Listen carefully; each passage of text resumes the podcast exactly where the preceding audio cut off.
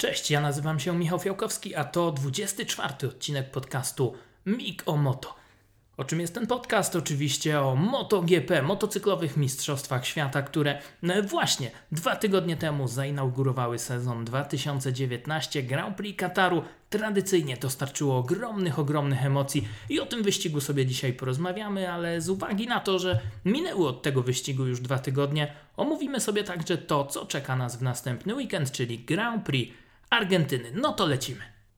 Tegoroczny wyścig o Grand Prix Kataru wyglądał niemalże identycznie jak ten sprzed roku i bardzo podobnie wyglądało także podium. Dwa pierwsze miejsca bez zmian wygrał Andrea Dovizioso przed obrońcą tytułu Markiem Marquezem i znów o włos, tym razem o 23 tysięczne sekundy.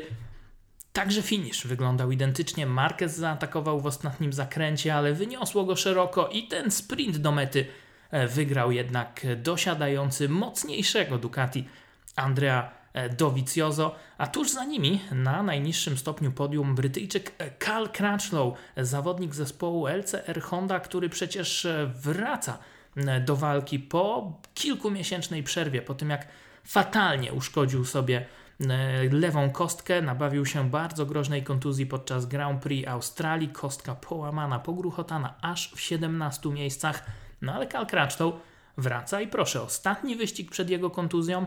Było podium, pierwszy wyścig po powrocie, także na podium. Tuż za pudłem niespodzianka, Alex Rins, niespodzianka podwójna, ale o tym za chwilę, a za Alexem Rinsem Valentino Rossi, Danilo Petrucci, Maverick Vinales, który po starcie z pole position dojechał do mety dopiero na siódmej pozycji przed debiutantem Joanem Mirem, i pierwszą dziesiątkę uzupełnili nam Takaki Nakagami, Aleix Espargaro, a w punktach jeszcze Franco Morbidelli, Pole Espargaro, Jorge Lorenzo, Andrea Janone i Joan Zarco. Ta punktowana piętnastka w 15 sekundach i to był, proszę Państwa, najciaśniejszy finish, jeśli chodzi o punktowaną piętnastkę w historii MotoGP, a więc zapowiada się naprawdę niesamowity sezon, ale jest jeszcze jeden powód, dla którego ta stawka była tak mocno ściśnięta, bo to nie był wcale specjalnie szybki wyścig. Wyścig było dwie sekundy wolniejszy niż ten sprzed roku. Nie da się go porównać do tego sprzed dwóch lat, bo tam mieliśmy wtedy wyścig przerywany, wznawiany. Były dwa okrążenia obcięte, skrócone, więc trudno to porównać, ale trzy lata temu, o ile dobrze pamiętam, kiedy triumfował w Katarze Jorge Lorenzo, ten wyścig był wtedy aż o 8 sekund szybszy. Może trochę inne warunki, ale mimo wszystko to nie był szybki wyścig, to nie było szybkie Grand Prix Kataru, natomiast to było bardzo ekscytujące Grand Prix Kataru. Od czego się zaczęło? Zaczęło się od kapitalnego startu Andrei Dovizioso. Ducati korzysta z takiego ciekawego rozwiązania, które znamy z motocrossu, gdzie blokuje się zawieszenie na starcie tak, aby ten motocykl nie stawał dęba, no i takie coś zastosowało Ducati już pod koniec poprzedniego sezonu, jak się okazuje, i to rzeczywiście pomogło. Dovizioso wystrzelił na czoło stawki, ale bardzo mocno atakował go Alex Rins na Suzuki. I mówiłem o tym, że Alex Rins to jest taka podwójna niespodzianka Grand Prix Kataru i już wyjaśniam Wam dlaczego, bo jak sobie spojrzymy na to wszystko w takim całościowym ujęciu, no to rzeczywiście można by powiedzieć, że spodziewaliśmy się tego, że Alex Rins będzie w czołówce walczył, bo przecież był pięć razy na podium w poprzednim sezonie. No i tak też się stało. O to podium walczył. Natomiast patrząc na to, jak przebiegały testy w Katarze dwa tygodnie wcześniej, jak przebiegał ten weekend dla Rinsa, no to jednak tutaj chyba nikt się nie spodziewał, że on będzie walczył w czołówce. Miał dużo problemów podczas treningów, podczas kwalifikacji. Narzekał, że nie czuje tego motocykla, a jednak coś tutaj dał z siebie więcej w niedzielę i do tej walki wskoczył i skutecznie kąsał faworytów. Andrea Dovizioso po wyścigu powiedział, że Rins był niesamowicie szybki w środku zakrętu, że wręcz zawstydzał rywali tymi prędkościami w, w środku łuku. On z kolei Dovizioso mówi, że Ducati to jest najwolniejszy absolutnie motocykl w środku zakrętu w całej stawce MotoGP, ale mają tę moc, mogą ją wykorzystać, no i dzięki temu są w stanie walczyć na prostych. No i tutaj niestety widzieliśmy ten słaby punkt Suzuki, bo jednak wciąż Suzuki, no nie chcę powiedzieć, że odstaje, ale jednak odstaje, szczególnie na takich długich prostych jak właśnie w Katarze. Alex Rins wyprzedzany, no jednak z łatwością e, przez Hondy, przez Ducati i sam później powiedział, że to było trochę, może nie frustrujące, takiego słowa nie użył, ale rzeczywiście, że no nie był w stanie e, tutaj znaleźć odpowiedzi na te ataki rywali e, na prostych.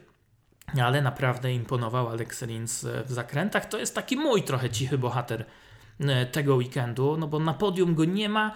E, dużo się mówi o innych historiach, ale tutaj Rins naprawdę pokazał się z dobrej strony i e, powiem Wam, że te dwa kolejne wyścigi, Argentyna i Grand Prix Ameryk, to będą ciężkie rundy dla Suzuki z uwagi na te długie, proste, ale kiedy wrócimy do Europy, kiedy będziemy mieli Jerez, Le Mans, te nieco bardziej kręte tory, no tam myślę, że naprawdę Suzuki może w tym sezonie E, powalczyć o e, zwycięstwo. Ale wróćmy do e, faworytów. Andrea Dovizioso kontra Mark Marquez i 4-1 dla Dowiego, bo to już był piąty taki pojedynek w ostatnich latach, kiedy ta walka rozstrzygała się w ostatnich zakrętach. Marquez znów zaatakował i znów Dowi objechał go tym sprintem do mety.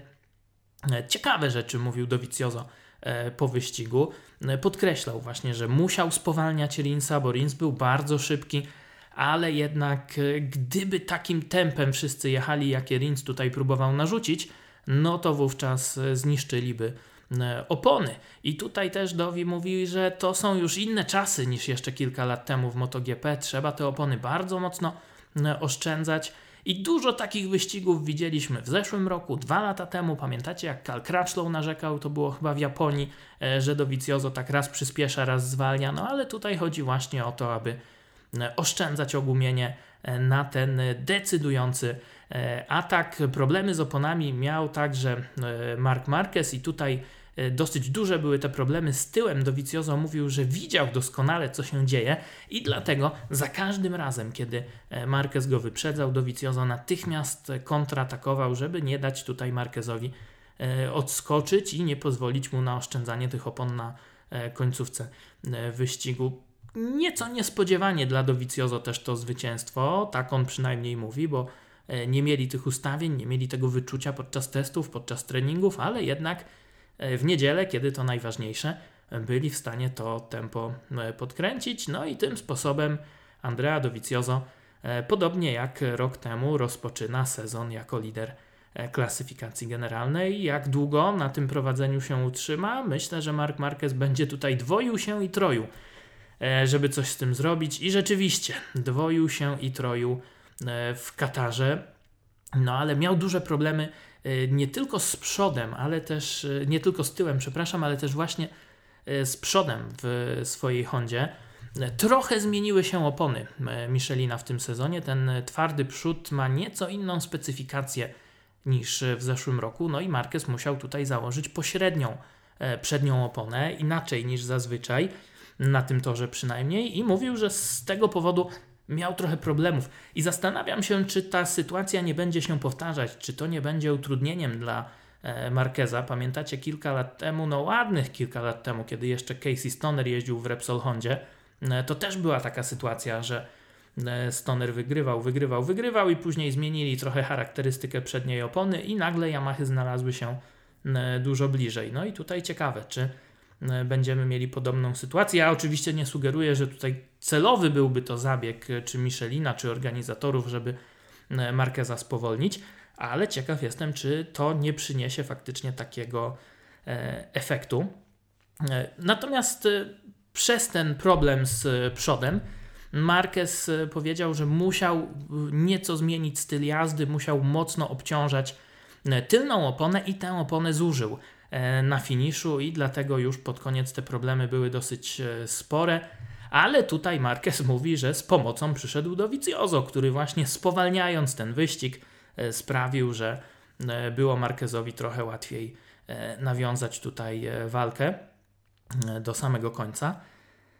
Dla Marqueza e, i dla Hondy Katar to jest jeden z najgorszych, najtrudniejszych torów w kalendarzu, więc tutaj fakt, że znów byli tak blisko zwycięstwa, że znów byli w grze, no myślę, że to może sugerować, że ta Honda znów będzie w tym roku trudna do pokonania. I wydają się potwierdzać to wszystko słowa Kala Crutchlowa, który po wyścigu powiedział, że E, Honda poprawiła ten e, silnik w tym sezonie dosyć e, wyraźnie, że jest ten silnik mocniejszy i to widać faktycznie po prędkościach maksymalnych, bo one tutaj dorównują Ducati, ale trochę się przez to pogorszyły wejścia w zakręty, trochę się przez to pogorszyło zachowanie motocykla w środku zakrętu. No i w związku z tym Cal musiał, żeby walczyć tutaj z Suzuki, które było bardzo szybkie, musiał bardzo wcześnie i bardzo mocno odwijać gaz na wyjściu z tego ostatniego zakrętu. To też trochę męczyło tę tylną e, oponę. Miał do swojej dyspozycji Crutchlow wreszcie dwa motocykle w specyfikacji 2019. E, dwa tygodnie wcześniej na testach miał jeden taki motocykl. Jak on mu się popsuł, a dokładnie popsuł się silnik, to musiał e, pożyczyć jedną maszynę od taki Nakagamiego, swojego kolegi z zespołu. Teraz już miał dwa motocykle, e, miał karbonowy wahacz wreszcie, chociaż mówił, że nie czuł jakiejś specjalnej różnicy. E, on używał tego wahacza, Marquez, o ile dobrze pamiętam, nie używał chyba e, w ten weekend w Katarze. No i też ciekawa historia. Ktoś z dziennikarzy zauważył, że bardzo sztywno zsiadał z motocykla po wyścigu Cal Crutchlow i zapytał go, co się stało, czy to była kwestia tego E, tej kontuzji, tej kostki, czy tam mu noga zdrętwiała może, e, czy była osłabiona. Kalkrasztoł powiedział, nie, dostałem po prostu od kogoś podnóżkiem w tyłek w pewnym momencie e, po jakimś zderzeniu. No i przez 15 okrążeń nie czułem nogi, także ciekawa, zabawna historia, no ale zakończyło się to wszystko dla Kala Crutchlowa na podium. No i ciekawe, co nam pokaże Brytyjczyk w kolejnych E, wyścigach. Nie wszystkim było do śmiechu, moi drodzy, e, po Grand Prix Kataru i tutaj na moment chciałbym odejść od e, tego, jak sobie radzili poszczególni zawodnicy i przejść do takiej historii no, technicznej. Jednak Ducati zastosowało już podczas testów w Katarze taki dziwny spoiler pod tylnym wahaczem. Spoiler, który ma takie trzy jakby płetwy, listwy, nie wiem jak to nazwać. E, no wygląda to trochę jak e, spoiler nos w bolidzie Formuły 1. No i tutaj Ducati tłumaczy, że to jest tylko i wyłącznie urządzenie, które e, ma chłodzić tylną oponę, że to pomaga tutaj obniżać jej temperaturę, ale rywale mówią: Nie, nie, nie, to na pewno daje docisk aerodynamiczny. Tam jeszcze z przodu przy przednim kole E, przy przedniej feldze są takie e, dwie osłonki, które mają e, generować ruch tego powietrza w odpowiedni sposób. No i tutaj szef Ducati Gigi Dalinia mówi: absolutnie tutaj nie ma żadnych korzyści aerodynamicznych, chodzi tylko o chłodzenie opony. Organizatorzy mówią: no tak, tak, no to, to, to by się tutaj zgadzało, na takie coś pozwalamy. Ale konkurenci mówią hola hola, my tutaj zrobiliśmy badania, symulację CFD, czyli to e, strumieniowa dynamika płynów, czy jakkolwiek się to nazywa. I ewidentnie tutaj e, wychodzi na to, że to daje docisk, że to pomaga aerodynamicznie. Wypowiadali się także ludzie ze świata Formuły 1, mówili no oczywiście, że to daje docisk, no ale e, organizatorzy, dyrektor techniczny MotoGP, Dany Aldrich i, i cała ta ekipa E, organizatorów MotoGP rozłożyli ręce i nie do końca chyba wiedzieli, co z tym fantem zrobić. I co się wydarzyło? Po wyścigu o Grand Prix Kataru e, konkurencja Aprilia, KTM, Suzuki i Honda e, złożyli protest. Z jednej strony ktoś by mógł powiedzieć trochę nieładnie, że złożyli protest po wyścigu. Zgodnie z przepisami mogli to zrobić w każdym momencie, mogli to zrobić już podczas treningów, no ale jak się okazuje, E, Aprilia podobno ostrzegała, że taki proces, e, protest złoży po wyścigu. No i słowa dotrzymali. Massimo Raviola, e, nowy szef sportowy grupy Piaggio, właściwie Aprilli, przyszedł z Formuły 1. On takie gierki ma opanowane, spędził tam 20 lat w, i w Ferrari, i w Toro Rosso, więc doskonale zna te wszystkie klimaty, no i zrobili badania, złożyli protest. Sprawa trafiła do e, najwyższej instancji e, tego Trybunału e, Sądu Arbitrażowego MotoGP. E, to wszystko się rozstrzyga właśnie w tej chwili e, i będziemy mieli decyzję jutro albo pojutrze, czyli w niedzielę albo w poniedziałek, w poniedziałek chyba, czy rzeczywiście ta część, którą stosuje Ducati jest dozwolona, e, czy też nie. Ja dosyć obszernie pisałem o tym na Motormani, może podlinkuję to również w opisie podcastu. E, nie chcę się powtarzać, jeżeli to czytaliście, ale rzeczywiście sprawa jest tutaj mocno e, dyskusyjna, no bo z jednej strony w myśl przepisów wszystko się zgadza, Ducati znów wszystkich przechytrzyło tak jak ze skrzydełkami, Gigi Dalinia mówi wszystko jest legalnie, E, to wy się ogarnijcie, a nie my. Ale rywale chyba też mają trochę e, racji, nawet więcej niż trochę. Wygląda na to, że e, Ducati przechytrzyło organizatorów. No i teraz pytanie, co z tym fantem organizatorzy zrobią. Trochę to by chyba było nie fair, gdyby wykluczyli Dovizioso z wyścigu albo nałożyli na niego jakąkolwiek karę, ale tutaj muszą teraz organizatorzy pokazać, kto tu rządzi.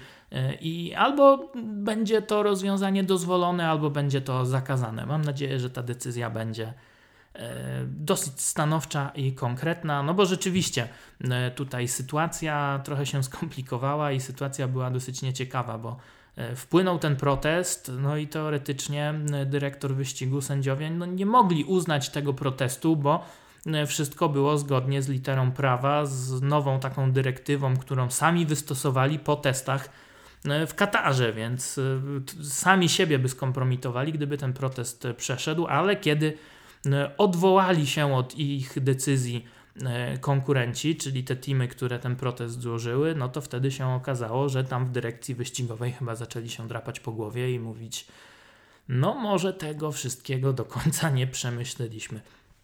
Ciekawe, jak to się zakończy, ale zostawmy już to wszystko. Zielony stolik to nie jest najciekawsza E, strona sportów motorowych, chociaż często niestety dosyć ważna. E, przejdźmy do e, Yamahy, przejdźmy do Valentino Rossiego najpierw, który przecież ukończył ten wyścig w Katarze na piątej pozycji tuż za, za zwycięzcą praktycznie, bo Valentino Rossi, słuchajcie, był piąty, ale równe 0,6 sekundy za Andreą Dovizioso, no jedną dziesiątą tylko za Aleksem Rinsem.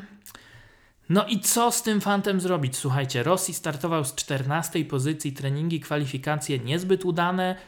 Po zimowych testach te nastroje też takie trochę e, dwuznaczne, bo mam wrażenie, że było tam trochę dobrej miny do złej gry e, jednak robione w wykonaniu Valentino Rossiego. Niby jest ten nowy silnik, ale nadal są stare e, problemy. I ktoś teraz powie, no jak są problemy, skoro Rossi 60 sekundy za zwycięzcą? No tak, ale rok temu było tak samo. Rok temu Valentino Rossi też e, był wysoko w Katarze, też był blisko e, za liderami i też mówił e, to samo. Ten Torlo Sail trochę maskuje te problemy Yamahy, maskuje te problemy ze zużyciem opon. W niedzielę po wyścigu Valentino Rossi powiedział tak, opony się ślizgały, ale nie zużywały się tak mocno. Na innych torach mogą być te problemy większe, może to wyglądać zupełnie inaczej. Były mimo wszystko trochę problemy na wyjściach e, z zakrętów, no i cały czas ta strata e, na długich prostych tam wyraźnie e, Yamaha, podobnie jak Suzuki zresztą, odstaje od Hondy i od Ducati.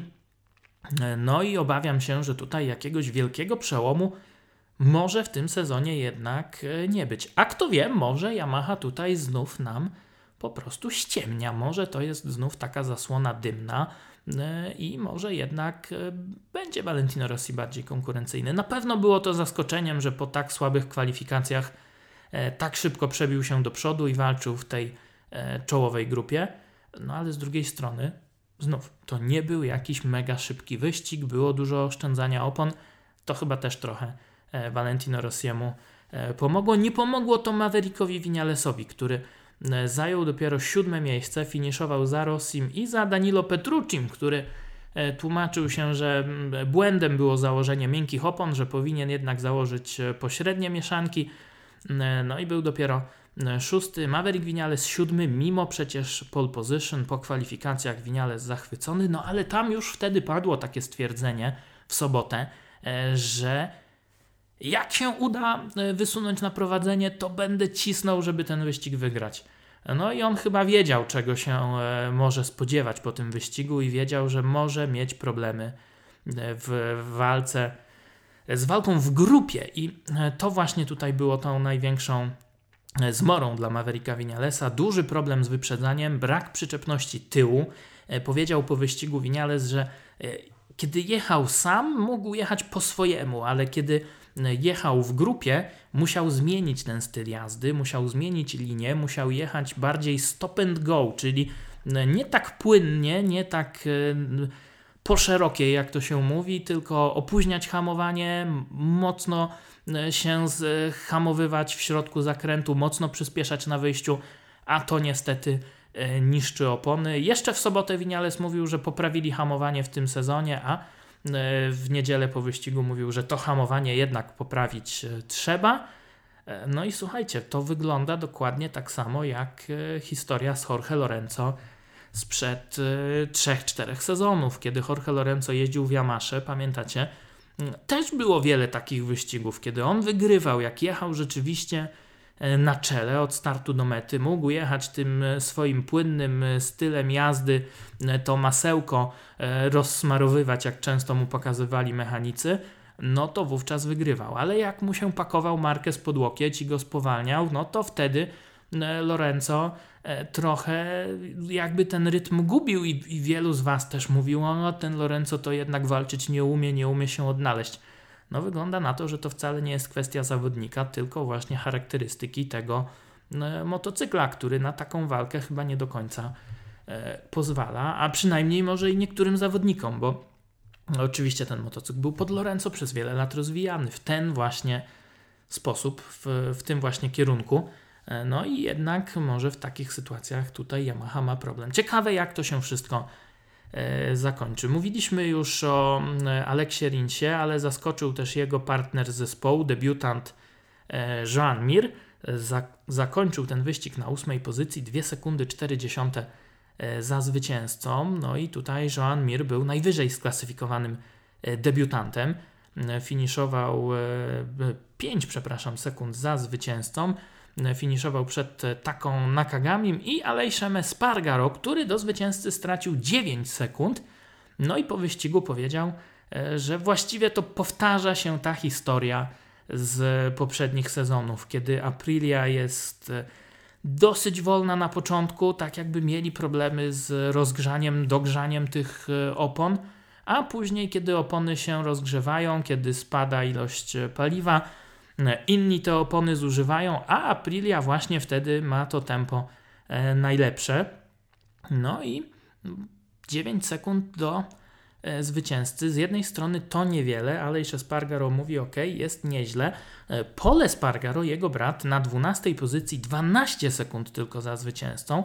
To jest też dosyć mała strata, bo jeszcze dwa lata temu chyba tutaj KTM tracił jakieś 30 sekund do zwycięzcy z jednej strony to pokazuje, ok, Aprilia, KTM zrobili postępy, z drugiej strony wolny wyścig, może te postępy wcale nie są tak duże, jakby nam się wydawało. Bardzo jestem ciekaw, jak to się zakończy, nie chcę tutaj wyrokować, no ale ewidentnie e, Pole Spargaro tutaj poradził sobie e, bardzo dobrze. No i też całkiem nieźle poradził sobie Joan Zarko, jego kolega z ekipy. Był co prawda 15, ten jeden punkcik no nie ma szału, biorąc pod uwagę, że rok temu tutaj Joan Zarco startował z pole position na Yamasze zespołu Tech 3, finiszował e, tuż za podium, no to jednak tym razem daleko, daleko z tyłu, ale dużo lepiej niż podczas testów, więc e, może tutaj jednak ten KTM nam się e, odnajdzie. Przed Zarko i za polem Espargaro Jorge Lorenzo i Andrea Janone, Janone 14, stracił to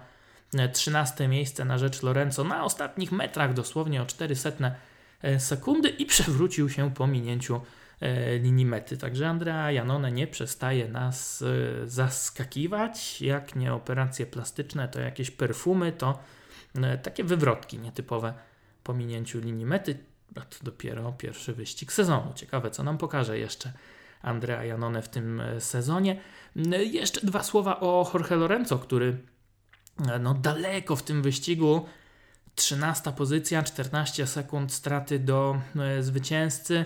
Ktoś mógłby powiedzieć, ale się wpakował jak śliwka w kompot, e, trzykrotny mistrz MotoGP. Ale musimy pamiętać o jednym. Jorge Lorenzo e, mocno poobijany w ten weekend w Katarze, bo w sobotę zaliczył dwie wywrotki. No najpierw potężny highside na wyjściu z szóstego zakrętu i co się okazało później po weekendzie, okazało się, że pęknięte żebro E, tam e, doszło do takiej kontuzji właśnie i e, nic dziwnego, że nie był sobą Jorge Lorenzo w tym wyścigu. Narzekał tam, że praktycznie wszystko go, go obolało, narzekał, że były problemy ze sprzęgłem, bo trochę je zmienili pod kątem startu, ale później się ślizgało podczas wyścigu, ale myślę, że też był jednak trochę rozbity i zestresowany Jorge Lorenzo tymi problemami z brakiem przyczepności. Przypomnijmy, wyścig się odbywał o 20 czasu lokalnego i już podczas treningów, podczas testów dwa tygodnie wcześniej było dużo problemów. E, ta wilgoć, która się zbiera e, w tych godzinach sprawia, że tor jest bardzo śliski, szczególnie w drugim zakręcie. Było dużo wypadków, przewrócił się wtedy też Lorenzo. No i przewrócił się również w sobotę podczas kwalifikacji właśnie o tej mniej więcej porze w drugim zakręcie. Co prawda taki delikatny uścisk przodu, ale jednak to musiało go kosztować e, sporo pewności siebie. No a wiecie doskonale, e, jak to bywa z Jorge Lorenzo, szczególnie na deszczu, kiedy te warunki są niepewne, on traci tą pewność siebie i e, ta jego jazda pozostawia dużo do życzenia. No tutaj oczywiście jeszcze dochodzą te wszystkie kontuzje zimowe, kontuzja nadgarstka, ale dajmy mu jeszcze trochę czasu. Ja osobiście jestem bardzo, bardzo ciekawy, co nam tutaj Jorge Lorenzo jeszcze w tym sezonie e, pokaże po przesiadce e, na Hondę. E, no i to by było na tyle, jeśli chodzi o punktowaną piętnastkę. Tutaj chyba pominąłem jeszcze Franco Morbidellego, który był na 11 miejscu i też miał trochę problemów z oponami pod koniec wyścigu, ale to był solidny wyścig w wykonaniu włoskiego zawodnika. Finiszował tuż, bo dosłownie 11 tysięcznych sekundy za Alejszem Espargaro. E, bez punktów e, wyścig ukończyli e, Fabio Quartararo, Miguel Oliveira, Karel Abraham, Tito Rabat i Hafiz Shiarin. I zacznijmy od Fabio Quartararo. Świetne kwalifikacje, szóste pole startowe, o ile się nie mylę. No ale niestety tak się podjarał francuski debiutant, że zgasił motocykl na starcie okrążenia rozgrzewkowego. Musiał startować z alei serwisowej. Wszyscy to kółko rozgrzewkowe przejechali. On tam stał, czekał i tak, zimne opony, zimne hamulce. Musiał bardzo uważać na początku, później miał bardzo dobre tempo, bo kręcił rekordowe kółka. No i gdyby naprawdę e, do tego wyścigu Fabio Quartararo ruszał z, ze swojego pola, e, to myślę, że w tej e, pierwszej siódemce byłby spokojnie. Także jeszcze nas na pewno tutaj Francuz w tym sezonie zaskoczy. Miguel Oliveira też przyzwoicie na 17 pozycji. 16 sekund straty do e, lidera. Sekunda z haczykiem straty do Joana Zarco, więc to jest naprawdę dobry punkt odniesienia e, dla portugalskiego debiutanta. Bardzo przyzwoity wyścig, mimo wszystko, dla Miguela Oliveira. No, nie można powiedzieć tego samego już o tych trzech zawodnikach, którzy dojechali do mety za nim. Karel Abraham, Tito Rabat. Plus dla Czecha, że pokonał y, no jednak chyba dużo y, zdolniejszego, nie chcę mówić w ten sposób, ale mistrza świata w końcu y, klasy Moto2 Tito Rabata. Pokonał go co prawda o jedną dziesiątą sekundy niecałą, ale pokonał. No ale od, od obu tych zawodników spodziewaliśmy się zdecydowanie lepszej jazdy, szczególnie od Tito Rabata. Oczywiście on miał tę kontuzję nogi w zeszłym roku, dużo czasu spędził na rehabilitacji, ale podczas testów miał dobre tempo. No i tutaj ja jestem zaskoczony bardzo mocno e, tak słabą postawą e, Tito Rabata. Zobaczymy, co będzie w kolejnych wyścigach. Hafiz Sharin na KTM-ie 43 e, sekundy straty do lidera, 20 sekund straty do Tito Rabata. No tutaj musiało się coś dziwnego wydarzyć z zawodnikiem z Malezji. Trzech zawodników wyścigu nie ukończyło: Bradley Smith, Jack Miller i Peko Baniaja. No i tutaj najwięcej kontrowersji wokół Jacka Millera, któremu odkleiło się siedzenie, odkleiła się ta gąbka. No i tutaj dużo kontrowersji, bo Jack Miller wyrwał tą gąbkę spod, spod pośladków, wyrzucił ją za siebie prawie oberwał tą gąbką Alejsze Spargaro, ale musimy pamiętać, to była gąbka. To nie był karbon, to nie był żaden ostry element. Raczej nikomu nie powinno się nic e, stać. Mimo wszystko tak się nie robi, powinien Miller gdzieś tam na bok może odbić, no ale z drugiej strony jakby tak gwałtownie odbił, mógłby też w kogoś trafić, więc trochę między młotem a kowadłem, moim zdaniem y, powinien dostać takie symboliczne 300 euro kary i upomnienie od organizatorów i to wszystko. I zostawmy ten temat, nie było to jakieś strasznie groźne, chociaż trochę narzekał na to Alejsz Espargaro. No i tak, moi drodzy, wyglądał ten weekend, jeśli chodzi o Grand Prix e, Kataru. Fenomenalny weekend, bardzo ciekawy e, we wszystkich trzech kategoriach. Pierwszy wyścig e, Moto 2 na silnikach Triumfa, piękna walka Baldassariego i Lutiego, piękny wyścig również w Moto 3. Ale to już historia. Teraz za tydzień już druga runda Grand Prix Argentyny, Tor Termas de Rio Ondo, tor, na którym dochodziło do naprawdę niesamowitych wydarzeń w ostatnich latach. Zacznijmy od tego, co działo się w zeszłym roku. E, wyścig kategorii MotoGP rozpoczynał się na przesychającym torze. Wszyscy wyjechali e, na pola startowe na e, deszczówkach, o ile dobrze pamiętam, i no jednak stwierdzili, że to nie jest dobry pomysł. Zaczęli spychać te motocykle do alei serwisowej, zmieniali opony. E, postanowili, że będą startować e, z pitlane. Jack Miller tam biedny został jedyny e, na pole position i za nim długo, długo nic, więc cała ta procedura została wstrzymana. Poczekali organizatorzy, bo tam znów zaczęło kropić, później zaczęło przesychać, więc poczekali trochę. Organizatorzy postanowili ten wyścig jednak wystartować, no ale ci wszyscy, którzy z pól startowych zeszli, no to za karę musieli startować z końca stawki. Tylko jak to zrobić, kiedy 23 chłopa ma startować z końca stawki? No wyliczyli to organizatorzy w ten sposób, że e, te wszystkie pola, które zostały zwolnione, zostają zwolnione i dopiero za nimi ustawiają się zawodnicy. Nie było tylu linii namalowanych e, na prostej startu i mety, więc było tam trochę e, zamieszania. No i ostatecznie ułożono tam zawodników jednak w, w jakiejś sensownej kolejności, a Markowi Marquezowi zgasł motocykl. No i tutaj zgodnie z przepisami, tak jak to było z Quartararo w Katarze dwa tygodnie temu, Marquez powinien ten motocykl zepchnąć do alei serwisowej.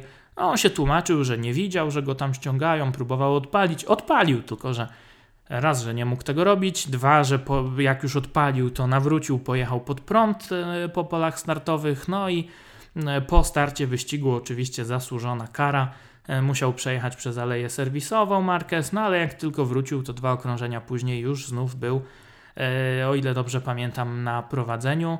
E, no nie, trochę coś tutaj po, pomieszałem chyba, no ale tak czy inaczej, tempo miał Marquez w ogóle z innej planety. Wyprzedzał tych kolejnych zawodników jak tyczki, zjechał na karę, wrócił, znów miał świetne tempo znów wyprzedzał zawodników, no ale przekombinował. Najpierw uderzył Valejsza Espargaro, a później e, już na finiszu Valentino Rossiego. Rossi się przewrócił, Marquez dostał karę 30 sekund, a więc mimo tego piątego miejsca spadł na 18 punktów. Nie zdobył po wyścigu, poszedł przeprosić Rossiego, to Uccio go przegonił z boksu Yamaha. Valentino Rossi po wyścigu mówi, że Marquez niszczy sport, że no, on się boi z nim ścigać, e, no w ogóle e, strasznie ostre słowa e, Valentino Rossiego. Moim zdaniem ewidentnie jeden i drugi przesadzili. Marquez na torze, Rossi poza torem i wszyscy pamiętamy jak to się później skończyło. Nie, chcieli, nie chciał Rossi podać Marquezowi ręki przed Grand Prix w Misano i tak dalej, i tak dalej.